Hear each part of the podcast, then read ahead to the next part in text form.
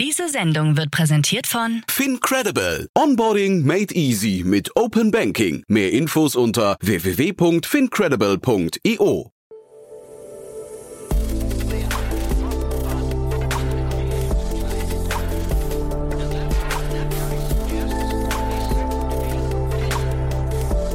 Startup Insider Daily. Morgen Update. Einen wunderschönen guten Morgen und herzlich willkommen zu Startup Insider Daily. Mein Name ist Jan Thomas. Heute ist Dienstag, der 28. September. Ja, das hier sind heute unsere Themen. Celonis gründet ein Innovationszentrum. Instagram legt seine Kinderversion vorerst auf Eis. Der Streaming-Anbieter Roku ist ab sofort in Deutschland verfügbar. Ein Bitcoin-Mining-Startup kauft Kohlekraftwerke im großen Stil. Und die Diskette feiert ihren 50. Geburtstag und wir sagen herzlichen Glückwunsch. Heute bei uns zu Gast im Rahmen der Reihe Investments und Exits ist mal wieder Martin Janicki von Cavalry Ventures und wir haben wirklich ein richtig cooles Thema besprochen und zwar ein Startup aus Singapur, das, äh, und ich hoffe, ich sage nicht zu viel, so ein bisschen den Weg zeigt, wohin in Deutschland der ganze Neobanking-Bereich gehen könnte äh, ist ein ziemlich abgefahrenes Unternehmen und Martin hat das wirklich ganz großartig analysiert. Also von daher für jeden, der sich für Fintechs interessiert, unbedingt dranbleiben. Kommt sofort nach den Nachrichten mit Frank Philipp. Aber wie immer kurz der Hinweis auf die Nachmittagsfolge. Und da haben wir heute zu Gast Johannes Weber, den Co-Founder von Ananda Impact Ventures. Und das ist echt ein tolles Unternehmen, also ein Venture-Fonds, wie ihr schon hört. Die haben gerade ihr Closing vom nächsten Fund bekannt gegeben. Und wir haben zum einen natürlich über das Unternehmen selbst gesprochen, über die Mission, aber eben auch über den gesamten Impact Venture-Bereich. Also, und das ist, ist ja ein Bereich, der in den letzten Jahren total an Fahrt und Aufmerksamkeit gewonnen hat. Ja, und Johannes macht das mit seinem Co-Founder zusammen schon seit elf Jahren. Von daher hat er einen sehr, sehr guten Überblick. Und genau darum geht's nachher. Also ein tolles Gespräch. Und der zweite Gast, da freue ich mich auch sehr, denn Felix Oswald ist mal wieder hier, der Founder und CEO von Go Student. Ihr wisst ja, das Unicorn aus Österreich. Felix ist bereits zum dritten Mal bei uns zu Gast. Und dieses Mal ging es nicht um eine Finanzierungsrunde, das war ja der Grund für die letzten beiden Gespräche, sondern dieses Mal geht es um eine Übernahme. Ja, und von Felix kann man natürlich weiterhin lernen, wie man ein Unternehmen schnell und groß skaliert. Von daher wie immer ein sehr, sehr cooles Gespräch mit ihm. Die Antworten wie immer on point. Und ja, von daher meine große Empfehlung, ab 14 Uhr hier wieder reinhören. Jetzt, wie gesagt, die Nachricht mit Frank Philipp, danach dann Martin Janicki von Cavalry Ventures und vorher nochmal ganz kurz die Verbraucherhinweise. Werbung. Hi, hier ist Nina aus dem Content-Team von Startup Insider. Vielleicht hast du es ja schon gehört, wir haben endlich neben unserem Hauptkanal Startup Insider nun auch separate Kanäle für unsere verschiedenen Formate eingerichtet. Wenn du zum Beispiel nur unser tägliches Nachrichtenupdate Startup News hören möchtest, kannst du ab jetzt ausschließlich den Startup News Kanal abonnieren. Gleiches gilt für Investments und Exits, Startup Spotlight und alle anderen Formate, die zukünftig kommen werden. Die volle Ladung Startup Insider, also alle Formate, gibt es natürlich weiterhin hier auf dem Hauptkanal. Also, um die einzelnen Kanäle zu abonnieren, besuche jetzt startupinsider.de/slash insider. Wir sehen uns auf deinem Lieblingskanal. Startup Insider Daily. Nachrichten. Innovation. Celonis gründet Innovationszentrum. Deutschlands wertvollstes Startup Celonis, nach eigenen Angaben Marktführer im Bereich Execution Management, hat die Gründung eines eigenen Innovationszentrums angekündigt. In dem sogenannten Celonis Labs sollen innovative Technologien erprobt und mit neuen Denkansätzen experimentiert werden. Laut Pressemitteilung sollen durch das Innovationszentrum die Entwicklung disruptiver Technologien vorangetrieben und beschleunigt werden, indem es den Forschern und Entwicklern einen großzügigen Freiraum lässt, über die Kunst des Möglichen nachzudenken. Dabei solle auch mit neuen Ideen und aufstrebenden Technologien wie künstliche Intelligenz und Augmented sowie Virtual Reality experimentiert werden. So soll beeinflusst werden, wie Unternehmen in Zukunft arbeiten. Der Zeithorizont, in dem die Ergebnisse wirksam werden, wird mit 10, 50 oder sogar 100 Jahren angegeben. Einstellung gegenüber 5G uneinheitlich. Einer repräsentativen Studie der Universität Basel zufolge hängen das Vertrauen einer Person in die Behörden und ihre emotionale Risikoeinschätzung gegenüber dem Mobilfunkstandard 5G unmittelbar zusammen. Aber auch das Gefühl, einer Strahlung hilflos ausgesetzt zu sein, sowie das Empfinden einer elektromagnetischen Hypersensivität führen laut dem Basler Psychologen Renato Frei zu einer höheren Risikowahrnehmung. Problematisch sei auch, dass es noch keine empirischen Daten dazu gebe, wie sehr 5G die Gesellschaft tatsächlich polarisiere und was die psychologischen Ursachen dafür seien. Laut seiner Untersuchung mit rund 3000 Befragten verbinden knapp zwei Drittel mit der Technologie ein mittleres bis hohes Risiko. Ebenso viele gaben an, in 5G nur einen geringen bis gar keinen persönlichen Nutzen für sich selbst zu sehen, konnten jedoch den gesellschaftlichen und wirtschaftlichen Nutzen nachvollziehen. Mit 74 Prozent hat sich eine deutliche Mehrheit zudem für mehr Regulierung ausgesprochen, während sich sogar 90 Prozent mehr Forschung zu dem Thema wünschten. Roku ab sofort in Deutschland verfügbar. Mit einem eigenen Ansatz und vier unterschiedlichen Produkten startet der Streaming-Player Roku in Deutschland und fordert damit Wettbewerber wie Amazon heraus. Die Preise für die verschiedenen Geräte variieren dabei zwischen 29 und 149 Euro. Bei der Markteinführung können Nutzer Unterhaltungsangebote aus einer Auswahl an lokalen und globalen Diensten nutzen, darunter zahlreiche öffentlich-rechtliche Anbieter sowie Netflix, Disney Plus, Prime Video, Apple TV oder Sky. I need more money. Liquiditätswarnung bei China Evergrande New Energy. Aufgrund der aktuellen Entwicklungen beim schwer angeschlagenen und hochverschuldeten Bauunternehmen China Evergrande Group steht auch dessen Tochterunternehmen, das Elektroautomobil-Startup China Evergrande New Energy Vehicle, kurz vor der Insolvenz. Zuvor hatte der Mutterkonzern vergeblich versucht, einige Vermögenswerte des Unternehmens zu veräußern, um für mehr Liquidität im Konzern zu sorgen. Da dies bislang nicht gelungen ist, warnt nun auch Chinas Evergrandes Elektroautosparte selbst vor Liquiditätsengpässen und spricht von einem ernsthaften Mangel an Finanzmitteln. China Evergrande New Energy Vehicle hatte noch im Januar dieses Jahres im Rahmen einer Finanzierungsrunde rund 3,35 Milliarden US-Dollar eingeworben. How did you come to buy it, if I may ask? Bitcoin Mining Startup kauft Kohlekraftwerk. Es ist wohl ein lobbyistisches Meisterwerk, das dem US-Startup Stronghold Digital Mining gelungen ist. Und das bereits zum zweiten Mal. Denn das auf Bitcoin Mining spezialisierte Unternehmen hat in der Vergangenheit bereits zwei Kohlekraftwerke gekauft, mit denen es den Strom für den energieaufwendigen Bitcoin Mining Prozess erzeugen will. Da in den im US-Bundesstaat Pennsylvania angesiedelten Kraftwerken nicht nur Kohle, sondern vor allem auch deren Abfallprodukte, also schädliche Stoffe wie etwa radioaktive Metalle verbrannt werden, kann Stronghold die Nutzung der Kohlekraftwerke mit dem Prädikat umweltfreundlich versehen. Dadurch wird es vom Staat Pennsylvania mit Steuererleichterungen belohnt. Der hohe Strombedarf und die CO2-Emission des Bitcoin-Minings und seiner Transaktionen stehen derzeit in der Kritik und sind einer der Gründe, warum Elon Musk und Tesla im Mai die Zahlungsmöglichkeit mit der Kryptowährung ausgesetzt hatten. Laut Medienberichten plant Stronghold derzeit bereits den Kauf eines dritten Kohlekraftwerks. It's time to stop. It's time to stop, okay? No more. Instagram legt Kinderversion auf Eis. Nach zahlreichen kritischen Medienberichten zur geplanten Entwicklung einer Version für Kinder im Alter zwischen 10 und 12 Jahren legt Instagram die Pläne zunächst wieder auf Eis. Instagram-Chef Adam Mosseri erklärte die Entscheidung in einem Blog-Eintrag, betonte aber auch, dass man weiterhin glaube, dass es richtig wäre, für Kinder eine spezielle Variante des Fotodienstes anzubieten, man aber zuvor ausführlichere Konsultationen von Experten, Eltern und Politikern einholen wolle. Instagram Kids sei zudem entgegen anderslautender Gerüchte nie für Kinder unter 10 Jahren gedacht gewesen. Auch die Instagram-Mutter Facebook stand zuletzt in der Kritik, nachdem geleakte Informationen interner Unterlagen darauf hindeuteten, dass man in Untersuchungen selbst festgestellt habe, dass sich die Nutzung von Instagram negativ auf die psychische Gesundheit zahlreicher Teenager auswirke. Und hier vor allem von Mädchen. A new car? Mm-hmm. Why would I want a new car?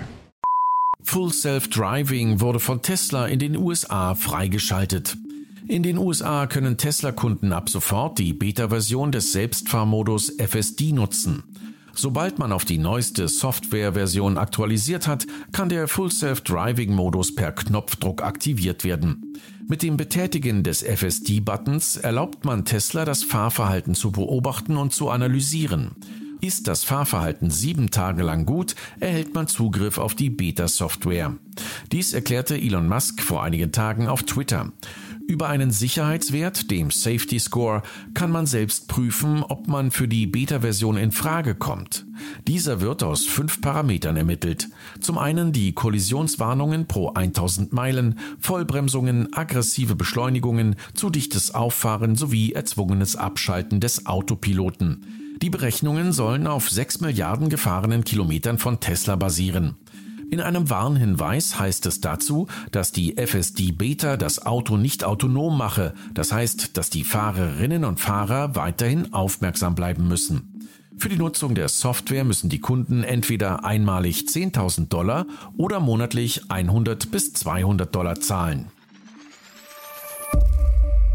Netflix zeigt Dokumentarfilm über den verstorbenen Quadriga CX CEO.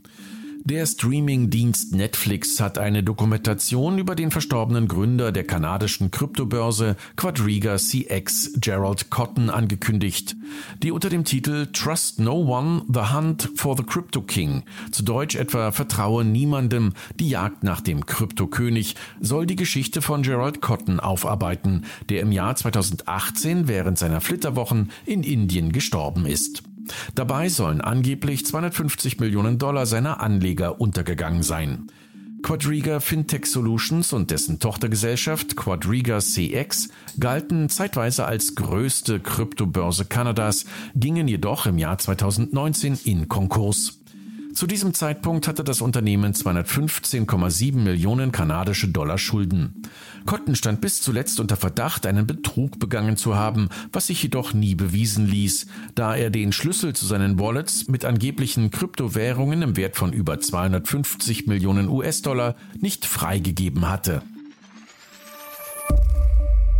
Many of these trees were my friends.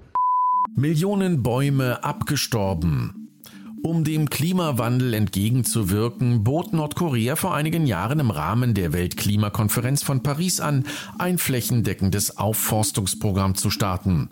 Auch andere Staaten, etwa Pakistan oder Irland, haben umfangreiche Programme ins Leben gerufen, um Bäume in großer Zahl zu pflanzen. In den letzten Wochen zeigten jedoch einige Studien, dass vor allem besonders medienwirksame Aktionen in aller Regel nicht besonders nachhaltig sind. So pflanzte die Türkei im Jahr 2019 innerhalb kürzester Zeit rund 11 Millionen Bäume. Eine Stadt schaffte es sogar ins Guinness Buch der Rekorde für die meisten gepflanzten Bäume innerhalb von 60 Minuten. Nach drei Monaten starben allerdings bis zu 90 Prozent der neu gepflanzten Bäume ab, da viele der Bäume nicht zur richtigen Jahreszeit gepflanzt wurden. Weltweit gibt es weitere Fälle, die in eine ähnliche Richtung gehen. Bäume pflanzen alleine reiche nicht. Vielmehr müssen diese kontinuierlich überwacht und gepflegt werden, so die Ergebnisse der Studien. Da derzeit viele Unternehmen auch aus der Startup-Szene Baumaufforstungen als Kundenkompensationen nutzen, ist hier möglicherweise ein kritischer Blick angebracht. Daily Fun Fact Die Diskette feiert Geburtstag. Und zum Schluss noch einen herzlichen Glückwunsch an die Diskette, die gestern ihren 50. Geburtstag feierte. Im Jahr 1971 hatte IBM seine ersten Computer mit einem sogenannten Floppy-Disk-Laufwerk angeboten. Die ersten Floppy-Disks hatten dabei eine Größe von 8 Zoll, also etwa 20 Zentimeter, und konnten 242.944 Bytes speichern, umgerechnet rund 0,24 Megabyte. Für damalige Verhältnisse eine Revolution, denn eine einzelne Diskette konnte das Äquivalent von 3000 der damals vorwiegend als Speicher zum Einsatz kommenden Lochkarten sichern.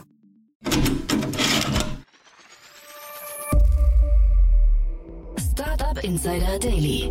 Kurznachrichten.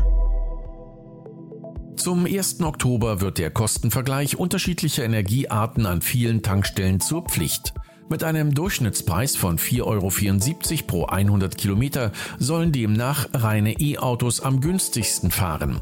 Grundlage für den 100 Kilometer Strompreis ist jedoch der Preis pro Kilowattstunde Haushaltsstrom. Die tatsächlichen Kosten an der Ladesäule sind damit praktisch immer höher als in der veröffentlichten Vergleichstabelle.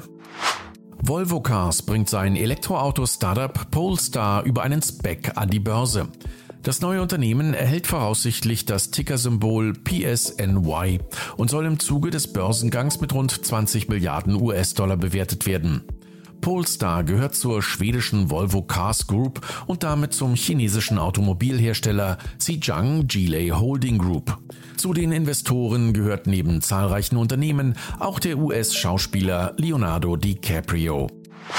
Der Amazon-Händler Bano Healthcare, Anbieter medizinischer und pharmazeutischer Produkte, wurde Opfer eines Hackerangriffs. Jetzt klagt die Händlerin über mangelnde Hilfe von Amazon, da sie erst nach zwei Wochen wieder auf ihr Amazon-Konto zugreifen konnte, der Account aber immer noch gesperrt sei. Spotify hat in seinem Forum bekannt gegeben, dass man untersuche, ob die App massiv Akkukapazität verbraucht. Der exzessive Energieverbrauch soll sich sowohl unter älteren Versionen als auch im aktuellen iOS 15 zeigen. Spotify selbst schlägt vor, dass man die Hintergrundaktualisierung der App deaktivieren solle. IO Global, das Forschungs- und Entwicklungsunternehmen hinter der drittgrößten Blockchain-Plattform Cardano, hat angekündigt, über einen eigenen Venture Capital Fonds insgesamt 6 Millionen Dollar in afrikanische Blockchain-Projekte investieren zu wollen, die auf Cardano aufbauen. Und das waren die Startup Insider Daily Nachrichten vom Dienstag, den 28. September 2021. Jetzt geht es weiter im Programm mit Investments und Exits. Startup Insider Daily. Investments und Exits. Also, Martin Janicki ist wieder hier von Camry Ventures. Hallo Martin. Hallo Jan, schön wieder hier zu sein. Ich freue mich auch sehr und äh, ja, vielleicht bevor wir jetzt über das Thema an sich sprechen, weil das ist super spannend, was du da mitgebracht hast, äh, vielleicht nochmal ein, zwei Sätze zu euch. Ihr habt gerade eine tolle Party gefeiert, das war euer Fünfjähriges, ne? Ja, genau. Wir haben ja grob unser fünfjähriges Jubiläum gefeiert bei äh, Cavalry Ventures. Wir sind ein Frühphasenfonds, also Pre-Seed und Seed-Fonds aus Berlin und gucken uns ja eigentlich sehr gerne B2B, B2C Software-getriebene Modelle an und versuchen immer typischerweise der erste oder, oder zweite VC im, im Cap-Table von hochspannenden Technologieunternehmen zu sein. Und da hatten wir ja auch schon eine ganze Reihe von euren, äh, von euren Unternehmen, von euren Investments hier im Podcast. Also, ne, ist also wirklich. Äh, wahrscheinlich kann man einen, eigenen Best-of-Podcast mit euch machen. Da gab es schon wirklich tolle Unternehmen hier. Äh, heute geht es um das Thema Fintech. Da gehen wir nach Singapur und das musst du mir mal erklären. Warum gehen wir nach Singapur? Genau, ähm, und zwar wollte ich heute über das, äh, über das Unternehmen Aspire sprechen aus, aus Singapur. Ähm, hier die, die Neuigkeiten der Stunde sind, dass Aspire eine knapp 160 Millionen Dollar große Series B Finanzierungsrunde bekannt gegeben hat. Äh, diese Runde ist aber nicht alles Eigenkapital. 100 Millionen davon sind Fremdkapital, 60 Millionen Dollar Eigenkapital. Ähm, diese Runde wird angeführt von einem ungenannten globalen Fintech-Investor. Ich glaube, das ist tatsächlich der O-Ton aus der, aus der Pressemitteilung. Ja, krass. Ähm, ich glaube, wenn man hier ganz frei spekulieren darf, das ist, das ist ein, ein Satz, wie man oft Kedo Sophia umschreibt. Der andere große Investor ist DST Global. Ähm, ja, wie, wie landet das Thema jetzt hier in dem Podcast? Und zwar interessanterweise hat bereits in der letzten Runde der Münchner Fonds Picos Capital investiert. Ähm, und ich habe kurz recherchiert auf LinkedIn und ich meine, der Kontakt kam zustande äh, dadurch, dass, dass die Gründer von Aspire aus dem Rocket Internet Umfeld bekommen und, und vorher zum Beispiel bei Lazada gearbeitet haben. Und entsprechend von Rocket Internet über die Samwas zu Picos, schätze ich mal, ist das, ist das ein kurzer Weg und als solches auch sicherlich eine Tatsache, über die sich äh, das Picos-Team sehr, sehr freut heute. Ja, also Picos ist Alexander Samwer, ne? Genau. Ja. Genau. Also sie machen wirklich eine, eine, eine starke Arbeit in, in München und, und fanden wirklich viele, viele gute Teams. Und sind extrem umtriebig. Ne? Die haben, glaube ich, eine ähnliche Schlagzahl wie ihr. Tatsächlich, ja. Ich glaube, wir verfolgen einen, einen sehr unterschiedlichen Ansatz ähm, sind aber in einem durchaus vergleichbaren Marktsegment unterwegs. Und jetzt hier, also was mich, äh, ich bin da ziemlich hängen geblieben bei Aspire gerade, weil das ist noch gar nicht so altes Unternehmen, aber die haben ein unglaublich breites Produktportfolio schon und das hat mich, das hat mich fast irritiert. Ich glaube, die haben schon einen Pivot hinter sich oder, oder was ich, sind zumindest sehr eng gestartet, aber haben das plötzlich irgendwann dann erweitert in fünf, sechs, sieben verschiedene Dienstleistungen, ne? Genau, also das Unternehmen ist, soweit ich das nachvollziehen kann, etwas über drei Jahre alt. Äh, dafür so eine Series B hinzulegen, ist, ist sicherlich nicht schlecht.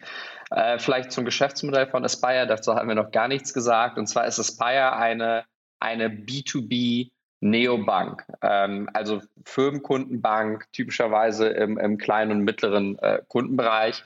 Und das als solches ist im globalen VC-Markt eins der heißesten Themen überhaupt. Da gibt es in den USA Vorzeigefirmen ähm, wie beispielsweise Brex und Ramp, die sehr, sehr große ja, Multicorns sind. In Europa beispielsweise Spendex und Konto, beide aus Paris und Player aus Kopenhagen.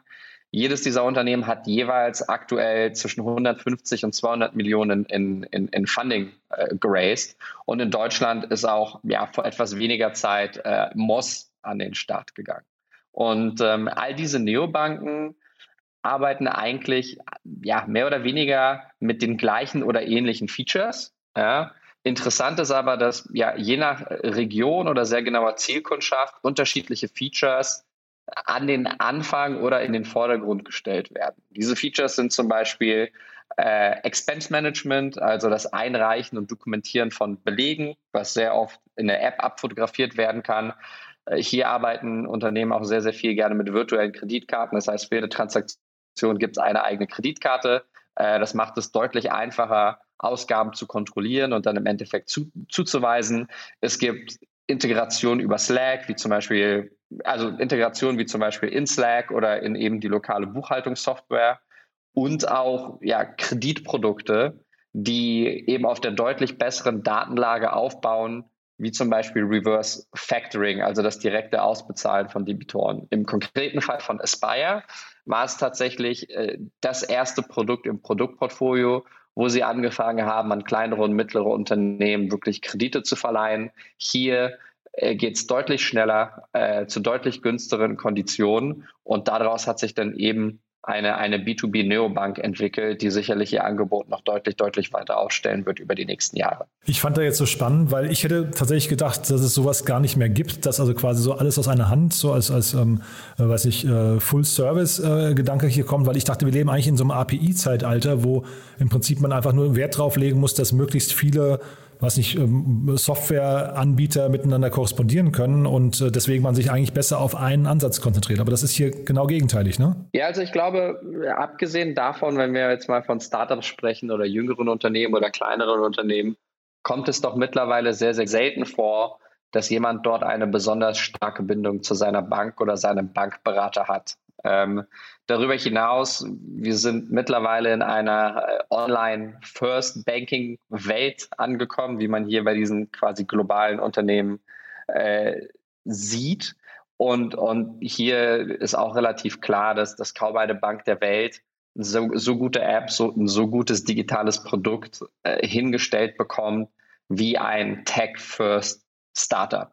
Äh, und wenn man von diesem Gedanken ausgeht, macht es natürlich grundsätzlich Sinn, ähm, dass, dass, dass ein Startup oder ein kleines Unternehmen gerne alle möglichen ja, Finanzdienstleistungen aus einer Hand beziehen möchte. Ja, ich glaube, wenn man, wenn man eine App hat, auf der man auf Bankkonto, äh, aufs Bankkonto zugreifen kann, ist es relativ natürlich, dass man auch gerne innerhalb dieser App äh, gleich seine Belege einreichen und sortieren kann. Oder dass man zum Beispiel äh, der Bank die Möglichkeit gibt, sich an das Stripe-Konto anzubinden oder an den Shopify-Store, um dort zum Beispiel die Datenlage zu nutzen, um deutlich bessere ähm, Kreditkonditionen zu bekommen. Das sind alles Dinge, die, die, glaube ich, Kunden nicht nur aus einer Hand beziehen wollen, sondern die auch erst möglich werden in dem Moment, in dem sich der Bankanbieter als erstes als Softwareunternehmen versteht. Und, und das ist auch genau der Punkt, an dem all diese Unternehmen weltweit äh, ansetzen und, und das scheinbar auch mit, mit sehr viel Erfolg. Also wenn man sich eben von den genannten Unternehmen mal die, die NPS-Scores oder, oder Reviews anguckt, so sind die alle im Bereich von, von viereinhalb und mehr von, von fünf Sternen äh, was, was in wirklich wenig Softwarekategorien so durchgängig der Fall ist. Das ist, ähm, was du jetzt gerade sagst, das unterstreicht ähm, das, was der Christian Hecker, heißt er, glaube ich, der Gründer von Trade Republic neulich im, beim Christoph Käse im Podcast gesagt hat. Der hat sinngemäß, als er die quasi die alte Bankenwelt und die neue Bankenwelt verglichen hat, hat er gesagt, naja, die alten Banken sind im Prinzip äh, Unternehmen, die dann eben auch, also sind Banken, die dann auch eine Tech-Abteilung haben oder eine IT-Abteilung.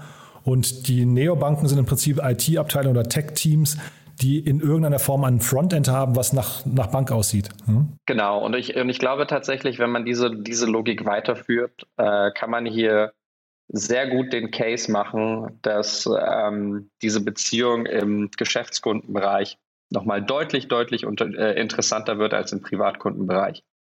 Wie du schon angemerkt hast, die Leistungspalette, die man aufstellen muss, ist, ist deutlich, deutlich größer, somit der Aufbau deutlich kapitalintensiver. Aber ich glaube, wenn man so etwas mal zehn Jahre vorspult, äh, kann man hier dann nochmal ganz, ganz andere Produkte anbieten und, und Banken den, den, äh, den, äh, sag ich mal, die, die wirklich interessanten Produkte streitig machen.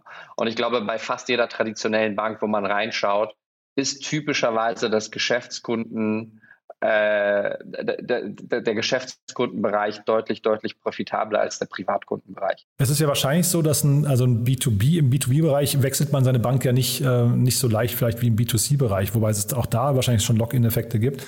Nichtsdestotrotz ist es hier nicht hinterher so, dass dann wahrscheinlich trotzdem perspektivisch das bessere Produkt gewinnt. Das heißt, wenn jetzt alle anfangen, quasi von verschiedenen Seiten auf die gleichen Lösungen, also auf die gleichen Komplettlösungen, wenn ich dich gerade richtig verstehe, äh, zuzusteuern, ähm, gewinnt dann hinterher der, der am schnellsten das beste Produkt äh, anbieten kann? Ja, ich, ich glaube, wir sind aktuell definitiv in, sage ich mal, ein bisschen einer, einer Landgrab-Situation. Ähm, wie ich schon vorher meinte, ich glaube, jeder dieser, dieser B2B-Neobankenanbieter weltweit spielt mehr oder weniger mit dem gleichen Produktportfolio. Der eine wird sicherlich auf Anhieb bessere Produkte oder die, die Produkte besser hinbekommen als jemand anderes, aber ich glaube, wenn wir zu Stickiness gehen, in, in dem Moment, in dem man in einem Unternehmen drin ist und, und den Prozess beherrscht für das Einreichen von, von Expenses, wird es, glaube ich, unglaublich schwierig, einen da wieder rauszubekommen, auch wenn das dann direkt in die Buchhaltung durchläuft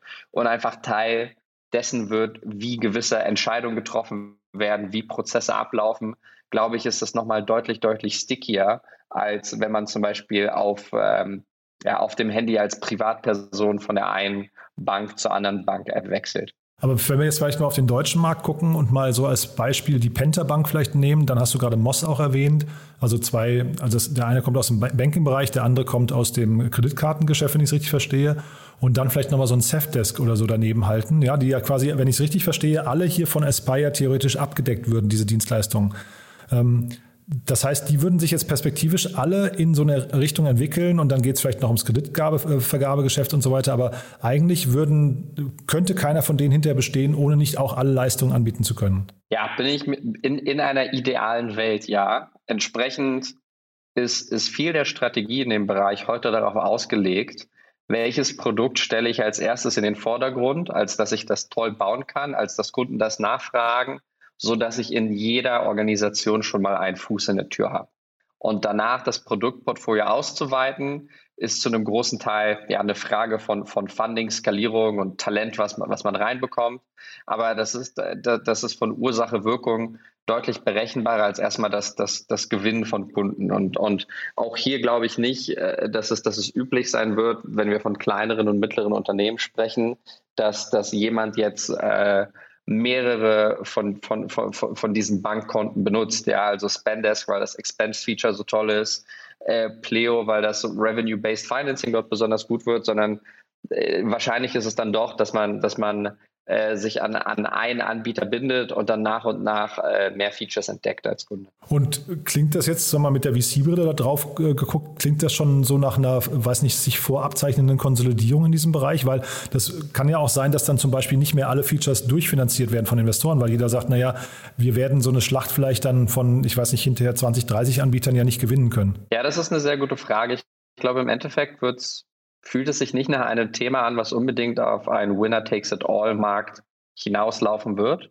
Aber sicherlich befinden wir uns aktuell in einem Wettlauf. Äh, aber ja, sicherlich die nächsten fünf Jahre wird dieser Wettlauf erstmal gegen, gegen die klassischen Banken stattfinden, als dass eben diese Neobanken untereinander sich gegenseitig die Kunden stehlen. Aber in, in, in so einem Geschäftsmodell wird es einen Punkt bekommen, ab dem die, die Customer Acquisition äh, Kosten, also die Kosten, um einen Kunden zu bewegen, sich einfach erst über eine sehr, sehr lange Zeitspanne refinanzieren und somit eine weitere Expansion unwirtschaftlich wird. Und an dem Punkt werden dann die Teilnehmer im Markt gucken, inwiefern sie ihre, ihre Wachstumspläne neu anpassen oder gegebenenfalls eine Konsolidierung anstreben.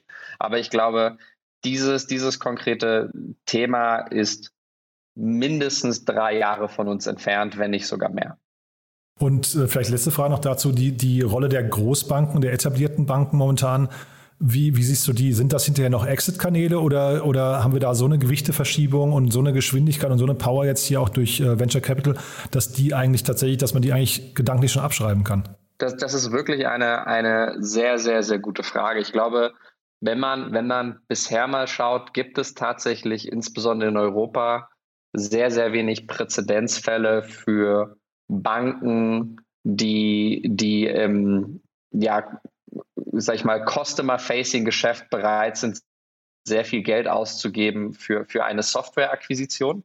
Ja, ich glaube, man kann sagen, weder, weder eine, eine Commerzbank oder eine Deutsche Bank, jetzt konkret in, in Deutschland, haben jetzt, jetzt unbedingt die, die finanzielle Potenz oder auch äh, Interesse daran, jetzt Unicorns zu kaufen. Ich glaube, die, die haben gerade andere Baustellen. Ähm, darüber hinaus sind, sind insgesamt ähm, ja, europäische Banken deutlich weniger akquisitionshungrig in diesem Bereich und auch, auch kleiner und weniger stark kapitalisiert. Also wir haben hier kein JP Morgan, kein äh, Wells Fargo oder kein, kein Goldman, äh, die auch gerne mal hier äh, deutlich aggressiv nach vorne gehen und, und groß einkaufen gehen. Ich weiß nicht, wie sich das über die nächsten Jahre verändern wird. Es hätte bisher schon sicherlich, äh, bisher sicherlich schon kommen können ist es noch nicht. Und, und das ist ganz bestimmt ein, ein sehr interessanter Punkt, den man, den man im, im Hinblick auf, auf diesen Bereich, aber auch viele Verwandte äh, eng im Auge behalten sollte.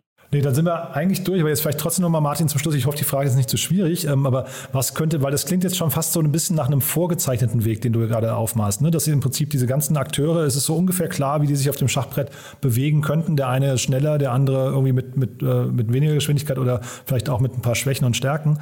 Aber könnte es da nochmal Überraschungen geben aus deiner Sicht? Also so richtige Dinge, mit denen man nicht gerechnet hat? Also gibt es da irgendwas, was diesen, dieses Schachbrett mal so richtig durcheinander bringen kann? Klar, ich glaube, eine große Frage ist, dass aktuell, wenn man sich mal den, den Venture-Markt anguckt, sehr viele Fintechs sehr aggressiv bewertet sind. Ja, ich glaube, da scheiden sich immer die Geister. Aber wenn man sich jetzt die, die B2C-Neobanken anguckt, global, ja, äh, hat, man unter Investoren Leute, die sagen, diese Bewertung ist sehr gerechtfertigt und es gibt Leute, die sagen, diese Bewertungen sind gar nicht gerechtfertigt. Insbesondere wenn man mal die, die Bewertung vergleicht mit, äh, mit traditionellen Banken, die an der Börse gehandelt werden und man fragt sich, wo ist eigentlich das Endgame zur, zur Monetarisierung? Äh, das heißt, ich glaube, wie auch immer das Sentiment sich zu diesem Thema, sage ich mal, aus einer Makroperspektive entwickelt, könnte ein sehr, sehr großen Einfluss haben darauf, wie viel Funding für solche Unternehmen äh, zur Verfügung steht, wie groß sie wachsen können, wie aggressiv sie, sie bewertet werden. Und dann verändern sich auch natürlich die, ähm, ja, die, die, die Wachstumsprognosen äh, und entsprechend auch äh, die verschiedenen Konsolidierungsszenarien in den Märkten. Ja, super spannend. Also bis hin zu wahrscheinlich, wenn man plötzlich auf Profitabilität gehen muss, ne, kann es natürlich auch nochmal die Strategie komplett über den Haufen werfen. Genau, also das, das muss man dann sehen. Ich, ich glaube, jedes dieser Geschäftsmodelle kriegt man ab einer gewissen Skala ganz gut in die Profitabilität äh, gedreht. Ähm, die Frage ist dann, wie sexy, sage ich mal in Anführungsstrichen, ist, ist, ist so ein Thema noch und wie viel sind, sind Investoren bereit, äh, als Bewertung zu zahlen auf, auf Basis pro, äh, pro Kunde. Also das ist aktuell, glaube ich, ist das eine Frage, die sich weniger stellt im Markt. Aber wenn du mich fragst, welcher Ex externe Schock könnte dazu führen, dass sich hier deutlich was bewegt, ist das, äh, ist das glaube ich, die Nummer eins, die einem in den Kopf kommt. Martin, also hochgradig spannend, muss ich sagen. Also ein, wirklich ein sehr spannendes Thema und man, man sieht jetzt im Prinzip schon ein bisschen, wo eben auch die Reise da in Europa oder in Deutschland hingehen kann. Also von daher vielen Dank dafür. Haben wir denn irgendwas Wichtiges vergessen? Nein, also wie gesagt, Cavalry ist fünf Jahre alt. Äh, wir freuen uns auf die, auf die, die, auf die nächsten News, ja. fünf Jahre mit hoffentlich äh, nochmal so vielen tollen Unternehmern, wie wir sie bis jetzt äh, fanden mhm. durften. Und ansonsten freue ich mich auf unser nächstes Gespräch in zwei Wochen. Ich mich auch, aber sag doch mal ganz kurz im Neobanking-Bereich, was sind da eure Wetten? Habt ihr da welche? Ja, also wir sind äh, investiert in eine Neobank, die es schafft, äh, die, die, die Frauen helfen möchte, finanzielle Unabhängigkeit zu erreichen. Äh, das ist noch sehr früh, darüber möchte ich an dieser Stelle noch nicht mehr sagen. Darüber hinaus äh, arbeiten wir gerade sehr konkret noch an ein, zwei anderen Themen in dem Bereich und sobald das äh, gar ist, äh, schicke ich auch gerne die Gründer wieder zu dir in den Podcast. Klasse, ja, will ich nicht weiter bohren, Martin, aber ich bin gespannt, was da kommt. Cool. Du hat großen Spaß gemacht, äh, hat man, glaube ich, gemerkt und dann freue ich mich auch aufs nächste Mal. Bis dahin, ne? Danke, Jan, bis dann. Werbung. Hi, ist Paul. Product Manager bei Startup Insider. Willst du wissen, welche Startups aus Hamburg, Mannheim oder vielleicht auch Bielefeld sich mit künstlicher Intelligenz beschäftigen? Oder wie zum Beispiel das Portfolio von Earlybird oder HV Capital aussieht? Entdecke all das und noch viel mehr auf unserer Plattform. Kostenlos und ohne Begrenzungen. Unsere Datenbank umfasst über 20.000 Profile aller relevanten Startups, Investoren und Personen, die darauf warten, von dir entdeckt zu werden. Also, wenn ich dein Interesse geweckt habe, schau einfach mal auf unserer Plattform vorbei unter startupinsider.de/slash insider. Startup Insider Daily, der tägliche Nachrichtenpodcast der deutschen Startup-Szene. So, das war's für heute Vormittag. Damit sind wir durch. Das war Martin Janicki von Carry Ventures und ich hoffe, ich habe nicht zu viel versprochen. Ich fand es ein super spannendes Gespräch. Macht immer Spaß mit Martin und wir haben auch danach noch relativ lange gefachsimpelt, wohin sich dieser ganze Bereich entwickeln könnte. Also super spannend, muss ich sagen. Und nochmal der kurze Hinweis auf die Name der Folge. Wie gesagt, Johannes Weber bei uns, Co-Founder von Ananda Impact Ventures. Da geht es, wie gesagt, um den Impact-Fonds Ananda, der seinen Closing vom nächsten Fund bekannt gegeben hat. Und Felix Oswald bei uns, der Founder und CEO von dem Bildungsunicorn aus Wien, nämlich von GoStudent. Das dann ab 14 Uhr hier auf diesem Kanal. Ich freue mich, wenn wir uns wieder hören. Bis nachher dann alles Gute und ja, ansonsten euch noch einen wunderschönen Tag. Bis dahin. Ciao, ciao. Diese Sendung wurde präsentiert von Fincredible. Onboarding made easy mit Open Banking. Mehr Infos unter www.fincredible.io.